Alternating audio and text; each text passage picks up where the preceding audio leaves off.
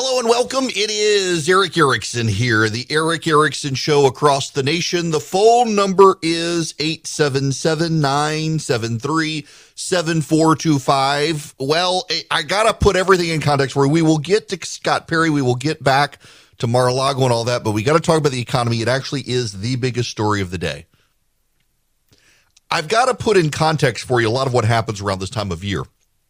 Typically, what happens uh, as I have mentioned ad nauseum, Republicans are getting their kids back to school, taking last minute vacations. Uh, the mid Atlantic states and up tend to go back to school right after Labor Day. Uh, Southern schools tend to go back around now. My kids just went back this past Friday. Uh, so people are taking last minute vacations. Uh, they've they've gone to the beach. They're getting their kids back to school. They're getting ready for the fall and for the holidays with Labor Day coming up. And Republicans generally aren't talking to pollsters. Now, they're generally not talking to pollsters anyway. If you remember the polling from the year 2020, no one saw, I mean, people saw the momentum for Democrats. They did not really see the momentum for Republicans in polling. The post election analysis concluded there's no way to fix them. Nobody knows what's happening. The easy conclusion, and I think the accurate one, is that Republicans tend not to talk to pollsters anymore. They think they're biased anyway. The polls are all wrong, so why bother? There are a series of stories in the media going through today about the giant Democrat victories, the momentum shift, the quote unquote vibe shift to the left the media stories create a self perpetuating feedback loop where the Democrats feel pretty good about themselves right now. They have some problems, however. And the biggest problem comes today. 0.5% is the year over year number. The market was looking for a jump of 8.7%. To be clear here, though, guys, that is still, uh, we're still sitting at 40 year highs for inflation in this country. Uh, inflation in the month, up 8.5% year over year in July. In June, it was 9.1%. So that's that sign of cooling in this still hot inflation. I think you can say that the boil is off, but this is a still very hot, near a 40 year high. Uh, for inflation. Inflation is everywhere. I don't care if it's 5, 9, 6, 1, 6, 5, mm-hmm. 5, 5. It doesn't matter. It's still high. And if you look at wages are up 5.2%. Everyone talked about rents. That's up, right? And unit labor costs were up 10.8%. And the core PCE is at 4.8%. So inflation is still high. Inflation is still high. Joe Biden is trying to spin this as zero inflation. Listen to this. Danielle, thank you. Before I begin today, I want to say a word about the news that came out today relative to the economy. Actually, I just want to say a number zero. Today, we received news that our economy had 0% inflation in the month of July. Actually, we had 8.5% inflation in July, Mr. President. The issue, uh, and that's a year over year increase. You don't measure things based on the last month with inflation because inflation is a volatile number. So you take year over year.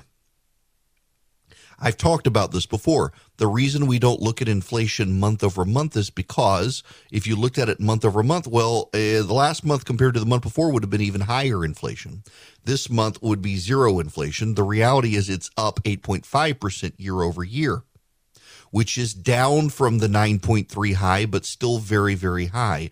The Biden administration, just like they're trying to redefine recession, is now trying to redefine the metric by which you measure inflation to make it look good for themselves. It's not a good number. This is Jared Bernstein, who was on Fox News earlier. Here's what Americans are dealing with eggs are up 38%. Margarine 32, flour 22, coffee 20, soup 19%, lunch meat 18%. Can you say today that inflation has peaked in America given these numbers? What I can say today is that inflation went up 0% in the month of July. so it didn't go up anymore. It didn't go up anymore. Notice they're not saying it, it negative inflation. They're they're not saying uh, we had deflation. No, no. They're just saying it didn't go up anymore. This doesn't work for the American people. Now, here's the larger problem for the Democrats. Uh, they've had all of these um, orgasmic media headlines over the last 72 hours that they passed the Inflation Reduction Act. I have looked literally every news outlet has now talked about it as a climate change bill. The New York Times, the Washington Post, USA Today, the Los Angeles Times, the Miami Herald, CNN, MSNBC, CNBC, Fox News, ABC, CBS, NBC, PBS, all of them are talking about it as a climate change bill. The name of it is the Inflation Reduction Act, and no one is talking about it as if it reduces inflation. Instead, that it fights climate. They have a messaging problem designed by their very own message. And inflation is still 8.5%. Unless you want to redefine it. The people who can't tell you what a woman is anymore now want to redefine the benchmark for measuring inflation. And these people are the ones quibbling with those of us saying there was a raid at Mar-a-Lago. It wasn't really a raid. How do you know? You can't even tell me what a woman is, and you don't know how to measure inflation anymore. It's the economy. At this time of year, historically, Democrats get a bounce in the polls there are real concerns within the Republican Party that some of their candidates are too deeply flawed to win in November. It's true. You may disagree with that, but you should understand there is real concern. You can quibble with it, you can argue with it, but you should understand there is real concern in the Republican Party right now that some of its voters have in primaries picked the people least likely to win in November. But that affects the Senate, not the House. The House is going to go Republican. Inflation is all that matters to the public. I have played you audio recently from Frank Luntz. And Luntz noted one in two Americans cannot completely fill up their car with gas. One in two Americans cannot completely fill up their car with gas. One in five Americans gets to the grocery store checkout and can't buy all the groceries that they brought to the checkout counter because they can't afford them when they get the final bill. The reason we don't have any inflation right now from last month is because gas prices have gone down. The reason gas prices have gone down is because Americans have had to cut back because gas was so high. In addition, the world is slowing down economically we are on the verge of a recession if we're not in one already. The Biden administration is crowing about there being zero inflation. This is economically peace in our times from Neville Chamberlain. The bottom's about to drop out. The Nazis are about to storm across the Rhineland economically. And we've got uh, Neville Joe Biden Chamberlain out there saying we have zero inflation the economy is about to collapse. And this is where we are. The Democrats are breathing real easy right now. They should not. The New York Times yesterday ran a story about the Democrats now have hope headed into the, the final 90 days of the midterm elections. It's going to be that hope that kills them. Have you seen your 401k? Have you? Have you seen what's happening with 401ks right now? The market is up today. And the market is up today because inflation is not as high as it was last month. But it's still high. How high is inflation? Inflation still exceeds your cost of living adjustments from your job. Inflation still exceeds your salary raises. Inflation still exceeds your take home pay. Inflation still exceeds your grocery bill. Inflation still exceeds your gas bill. Inflation still affects your energy costs. Inflation is still affecting every aspect of your life. It may not be as high, but it's still a 40 year high. And the Biden administration wants to tell you we've had zero inflation from last month. Pay no attention to the fact that this is not the way, nor has it ever been the way anyone in America has ever measured inflation. They're only doing it to mitigate the damage of the headline that we have 8.5% inflation. They can't mitigate that damage because you feel it in your pocketbook every damn day.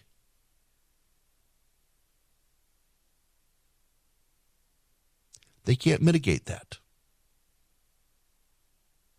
Paul Krugman, the New York Times columnist, smugly the other day some said some woman was at the grocery store and, and she commented to the butcher that she couldn't afford uh, all the meat that she otherwise wanted because prices were so high. The butcher says, actually, prices have come back down. You know, he did this to me once several years ago. I noted the cost of milk had gone up. He's like, actually, the cost of milk has gone down. Yeah, the cost of milk had gone down a few pennies from where it had been, which was higher than it had been the year before. And the same thing here. The cost of beef in America has gone down slightly in the last month, but it's still higher than it was last year. It's still higher than it was two years ago. It's still higher than it has been. Going back to this clip on Fox News. Eggs are up 38%, margarine's up 32%, flour's up 22%, coffee's up 20%, soup is up 19%, lunch meats are up 18%.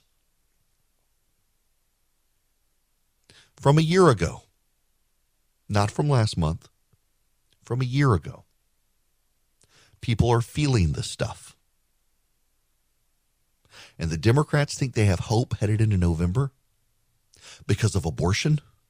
The Democrats think they have hope headed into November because Joe Biden got a couple of pieces of legislation signed, one of which is called the Inflation Reduction Act and does nothing to reduce inflation according to the Congressional Budget Office. And don't look now, they're about to hire 87,000 new IRS agents to target the middle class. I know the IRS says, no, no, we would never target the middle class. Just don't ask us to define what we consider the middle class.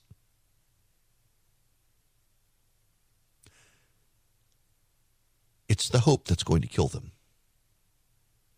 At this time of year, Democrats tend to rebound in polling. You don't have to believe me for that. You can go to the Real Clear Politics polling average. It goes all the way back to before 2010, and you can see uh, July and August, the Democrats tend to rebound a little bit in the polling. By the middle of September, the gravity of the incumbent party begins to take hold, and the incumbent party candidates begin to fall. And by November, panic sets in. It has always happened that way. The incumbent party in the White House tends to lose seats. There are a lot of people right now who say, uh, we just can't figure out this election cycle. We just can't figure it out. We don't know what's going on. It doesn't feel like a normal election cycle. The reason is because Republicans aren't talking to the pollsters. They've given up. You yourselves admitted the polling was broken. You yourselves admitted after 2020 you can't figure out how to get the polls right. There may be some mitigation to the Republican wave. There could be. But they'll still take back the House they have a really good chance of taking the Senate, even with flawed candidates. At the end of the day, people vote with their pocketbooks. And when the president tells them there is 0% inflation, and yet they feel the inflation still at the gas pump and in the grocery store, even with prices declining, they tend to feel like they're getting played by the party in charge. And this White House is the party in charge. This White House is the Democratic Party, and the Democratic Party, not the Republican Party, is going to have hell to pay in November. It does not matter how many cheery scenarios the Democrats spin the media into writing for them. The media always wants to give the propaganda line for the Democratic Party anyway. The fact of the matter is this Last month we had 9.3% inflation. This month we have 8.5% inflation, both of which exceed all of your cost of living increases from your salary. So the reality is your take home pay today is less than it was a year ago. You can't buy as much at the grocery store. Everything you buy is more expensive. Many of it is now of inferior quality when you can even find it because of the supply chain. And every single one of you remembers before Joe Biden became president and the Democrats took over Washington, that that was not the case. And that's why the Democrats would be foolish to think they have hope headed into November. Just a reminder if you subscribe to the daily email, you'd get the Joe Biden video clip of 0% inflation, among with all the other information out there. Text data to 33777 so you can subscribe. There is breaking news out of Georgia. Um, kind of significant news. It is breaking news yesterday uh, in Atlanta. Stacey Abrams, maskless, had an event at a local brewery. A lot of people jam packed into the place today. Uh, her campaign has announced that she is COVID positive. Now, uh, just to be clear here, uh, she refuses to concede the results of the test. She acknowledges what the test says. She's refusing to concede those results.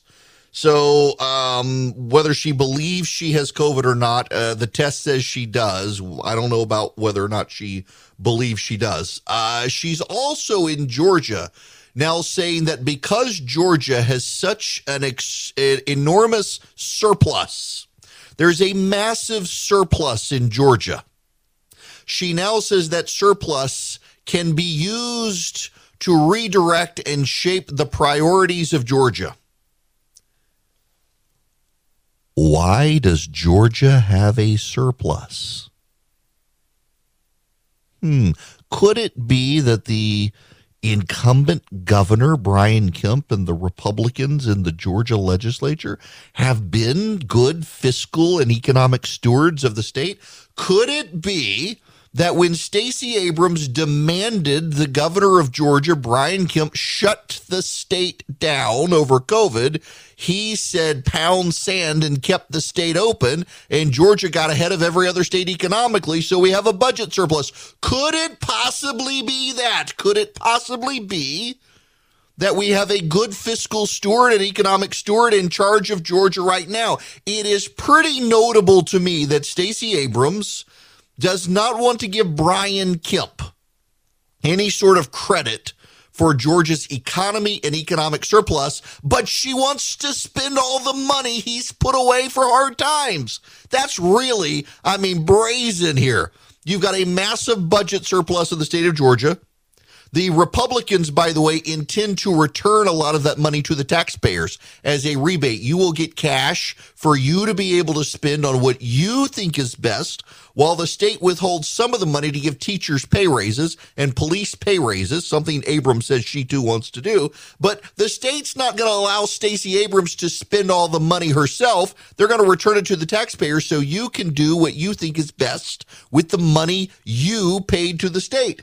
It's, I mean, this is a perfect, perfect example between Democratic and Republican worldviews. Or look at the IRS.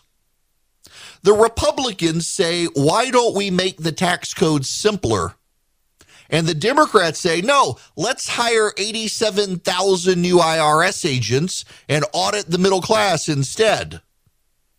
It's competing worldviews, and those competing worldviews do matter. There are differences, sometimes vague differences, between the parties. But it really is striking. The GOP wants to simplify the American tax code, and instead, the Democrats want to keep it really complex and hire a bunch of auditors to play gotcha with the American taxpayers. And then in Georgia, you've got this massive budget surplus thanks to the fiscal stewardship of Brian Kemp as governor, who kept the state open when Abrams was demanding he shut it all down and put it in lockdown over COVID. And now she wants to spend the spoils of sound economic policy on growing government. And Kemp's like, nah, we're going to give the money back to the people. It's their money anyway. But we'll pay teachers and police officers more first sounds like he's got the better end of this deal. She will not credit. This is the most amazing thing here.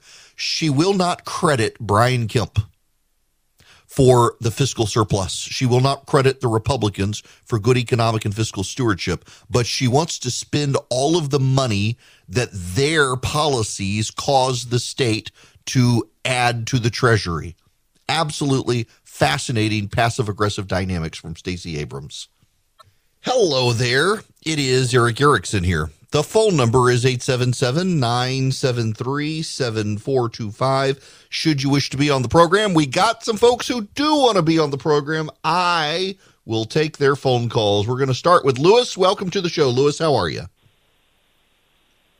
Hey, Erick. Uh, my question is uh, you mentioned before that one side could do to the other, whether investigate one or you know, the other could, uh, could do to the other, whatever they're doing.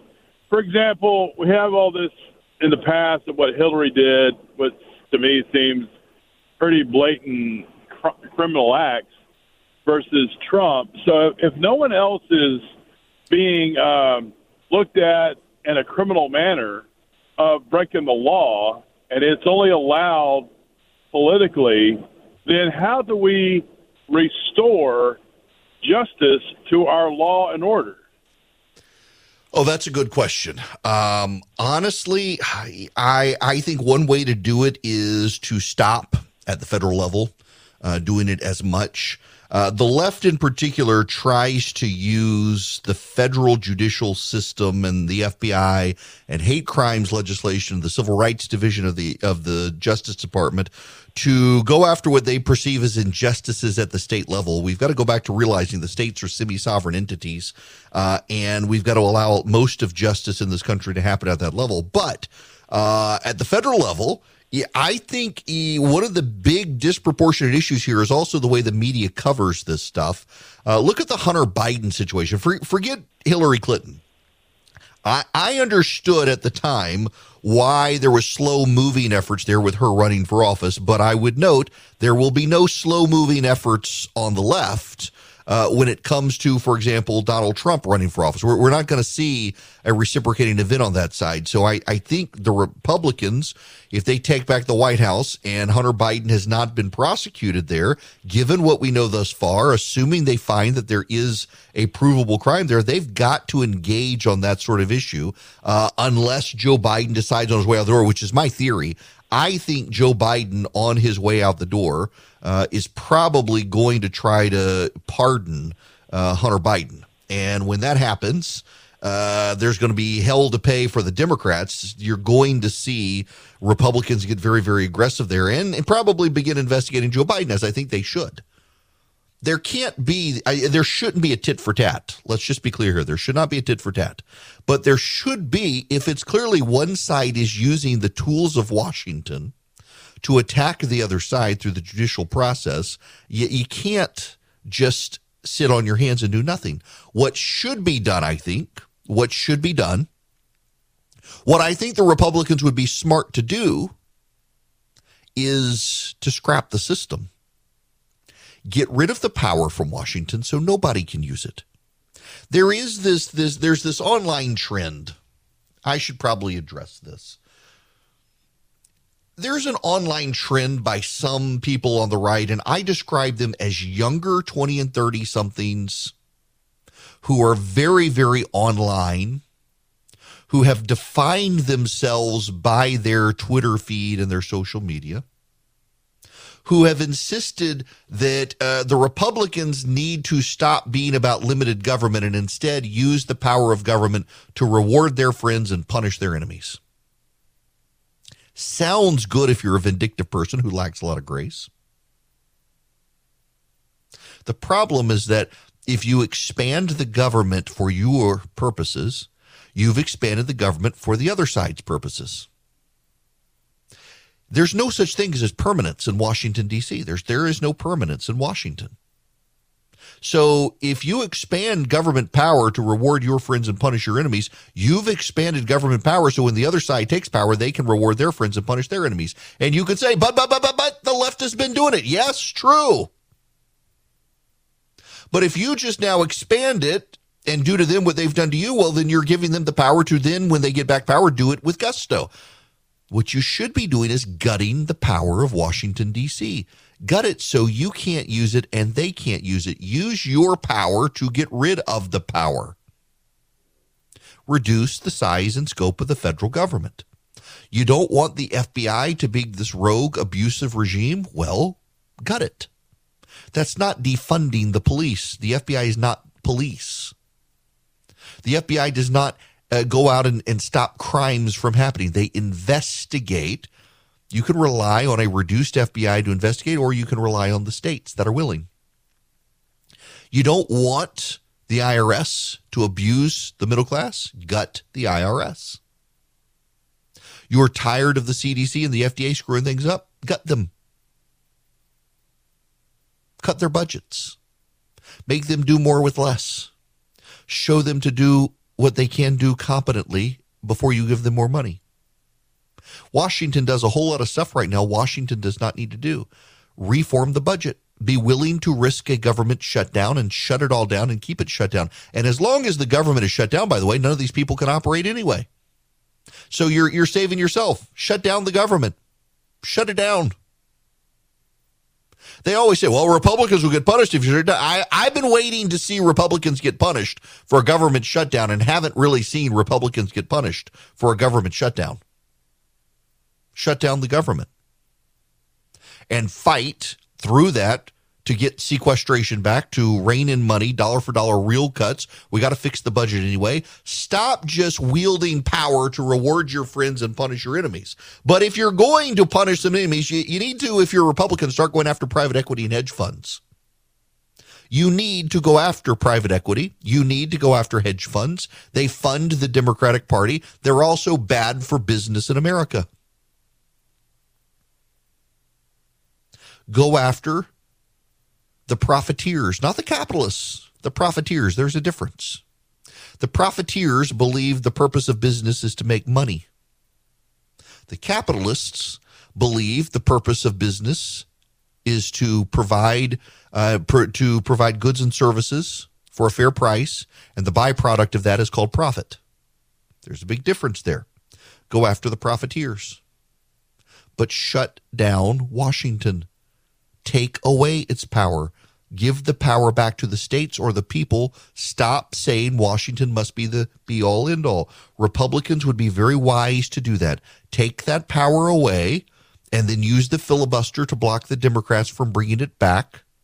Use the processes of government to refrain from growing government again instead of trying to grow government for your own ends. Because if you go grow, grow government for your ends, and you create precedents that you use, the other side gets to use your growth of government and your precedents against you. It's something the Democrats have never quite learned that emboldened Donald Trump to be able to do what he did. He used the precedents Barack Obama set and turned those precedents against the Democrats. The fact that no one seems to remember these lessons, they're like the Bourbons of France who forgot nothing and learned nothing and ultimately lost their heads. Get power out of Washington, D.C. when the Republicans take back the House, Senate, and White House, which could and should come in 2024. Now let's go back to the phones. David's been waiting patiently. David, well, let's see. Can I fire up my phones here? Uh, somebody in the office needs to fire up David because my button isn't working. David, there you go. How are you? Always a pleasure, sir. Uh, one point I wanted to bring up about our uh, girl, Stacey Abrams. Uh, one thing that I'm noticing that Democrats like to push is that they think people are stupid. Pardon me for saying it like that, but that's the best Well, no, look. I say it all the Like- time. People are stupid. and like state budgets, they just can't print money like the federal government can. Right. You got to have a rainy day fund. Like when I lived in Oklahoma, they always had a rainy day fund for the purpose of emergencies, not to feed somebody because they don't want to get off their butt and work. Uh, you know, to pay them typical liberal left wing it's garbage. But I just wanted to bring that point because a lot of young kids I've noticed don't have a clue what's going on because they think, oh, we can just print money, we can just do this, we can do that, we can have a communist regime, we can have government dictating everything we do, and they don't know, have a clue what's really is going on. Anyway, just a thought, and thank you, and always a pleasure to have a great day, sir. Yeah, you too. You too. All right. Somebody at the office has to hang up on him because my call screening program has frozen. Uh, but look, he's right. First of all, let's just acknowledge people are stupid. We, we just we we need to acknowledge that people are stupid. Uh, there's no reason to dance around the fact. I mean, this is why so many bad Democrats keep getting elected, and people fall for it. There's a general lack of understanding about how the budget works. The budget is a complex process and it being a complex process means that you can you can do things that aren't necessarily true and accurate and impact people in a way that you probably shouldn't or, or in a way that you think benefits them that ultimately costs them long-term harm uh, Stacey Abrams in Georgia can say we need to start spending the surplus on all sorts of other things, uh, but she ignores how the budget surplus works, ignores the rainy day fund, ignores things like that. Uh, I don't think you should. I will tell you, I, I have a low opinion of humanity. I've read the Bible. I have a low opinion of humanity. But I do think people are smart enough to understand one thing about government. When you hire 87,000 IRS agents, they're probably not going after the billionaires. Senator Tim Scott was on the our program uh, Monday. He was on Fox News just a little while ago while the Democrats are talking about the climate change benefits of their legislation they just passed. Here's Tim Scott. This is going to be what the Republicans seize on. Yeah, well, one of the things I think is really important in this case is that the CBO, a nonpartisan organization, Congressional Budget Office, says that 90% of the revenue generated from these new IRS agents will come from people making less than $200,000. That is absolutely the exact opposite of what you just heard. Under $200,000 represents 90% of the revenue generated, and the revenue generated is around 300 plus billion dollars as a former small business owner, Dana, the one thing I cannot do is be the human resource department, my own legal department, and sell whatever it is I'm trying to sell. This is a burden that will be headwinds for job growth and for reinvesting in your small business. I can't think of something less popular than the three letters IRS showing up in your mailbox. Ridiculous. Well, yeah. I don't think the Democrats really understand this. Republicans have, for a number of years, asked on a bipartisan basis please, let's make the tax code simpler. If you make the tax code simpler, people use less deductions. There's been a big lobbying effort by accountants, CPA groups, and others to keep it as complex as possible. So we're beholden and dependent on others. The amount of job creation the tax code alone causes because of its complexity is a problem in this country. Those people could get jobs benefiting people elsewhere as opposed to navigating the tax code. Republicans for years have wanted to make the tax code simpler. The Democratic solution has been to just hire more auditors at the IRS to audit people who can't figure out the complexities of the tax code. Voters kind of get this stuff because they have to live this life because the voters have to actually fill out the tax forms. Even if they owe nothing in taxes they got to fill out the forms. They get the problem here. This is not a winning message for the democrats to hire 87,000 new IRS agents and target the middle class. And the IRS says well we're not going to target the middle class but they won't tell us what they define the middle class as because if you make $50,000 they don't think you're middle class they think you're rich and they're coming for you. They're coming for you in the gig economy. Remember, the Democrats' plan last year was that Venmo, Cash App, uh, Apple Pay, and your bank were going to have to notify the IRS if you transferred more than $500 a month into or out of your account. That didn't go over well with the American public. So what are they doing now? Adding 87,000 IRS agents to come after you for doing that. Come after you giga workers, come after you for Uber and Lyft and Instacart. They're coming after you. You intuitively get this. The Republicans get this. Their solution is simplify the tax code for you. And the Democrats would rather fine you and sic IRS auditors on you. That's not going to win them an election and is probably going to cost them a lot of non white voters in the long run. Josh Holmes, who used to work for Mitch McConnell, uh, has a tweet. Facts are tricky things. And he is retweeting uh, someone named Jackie Kotkewitz. She's the director of policy research for the GOP. I may be mispronouncing her name. I apologize. But here's what she said Every month, since President Biden's $1.9 trillion stimulus was passed, real wages have fallen. In April of 2021, real wages were down 3.4%, then 2.7, 1.31, and then August 0.9, September 0.5, October 0.8, November 1.4, December 2.7, January of this year, 1.9, then 2.5, then 2.6, then 2.5, then 2.9. In June, real wages were down 3.4%. In July, real wages were down 3%. The consumer price index is up 8.5% since last year. Gas is still up 44% year over year. Fuel oil is up 75.6% year over year. Meat, poultry, and fish up 9.3%, milk 15.6%, eggs 38%, baby food 15%, coffee 20.3%, public transportation 19%, airfares 27.7%. Real average hourly earnings down 3%. Please tell me how the Democrats have momentum headed into November.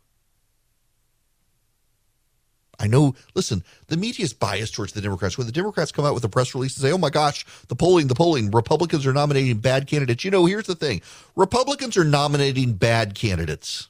This does, to some degree, like the Dr. Oz situation in Pennsylvania, it has the feel of Christine O'Donnell in 2010, where Republicans not it did not take the Senate back, and they did not take the Senate back because they had so many bad candidates. Sharron Angle, I didn't think was a terrible candidate in Nevada, but she wasn't a great candidate. She didn't run a strong campaign. She didn't beat Harry Reid. Christine O'Donnell is the big one. Todd Akin was another one. They nominated bad candidates. They could have won the Senate, but they had bad candidates. And the Democrats and some Republicans are saying this is just like that. I think Dr. Oz is the quintessential bad candidate, but the Democrats want you to believe J.D. Vance in Ohio is a bad candidate, and he's not. The Democrats want you to believe Blake Masters is a bad candidate in Arizona, and he's not. The Democrats want you to believe Adam Laxalt is a bad candidate in Nevada, and he's not. Herschel Walker isn't a great candidate in Georgia, but he can still win because though he's not a strong candidate, he's a candidate with a lot of headwinds against the Democrats in a state where Joe Biden is polling very terribly. He can still win. The Democrats and the media together echo we've got all these deeply flawed candidates, but some of their flawed candidates really aren't that flawed. They're just not Democrats. And so they're presumed to be not good candidates because of the media bias.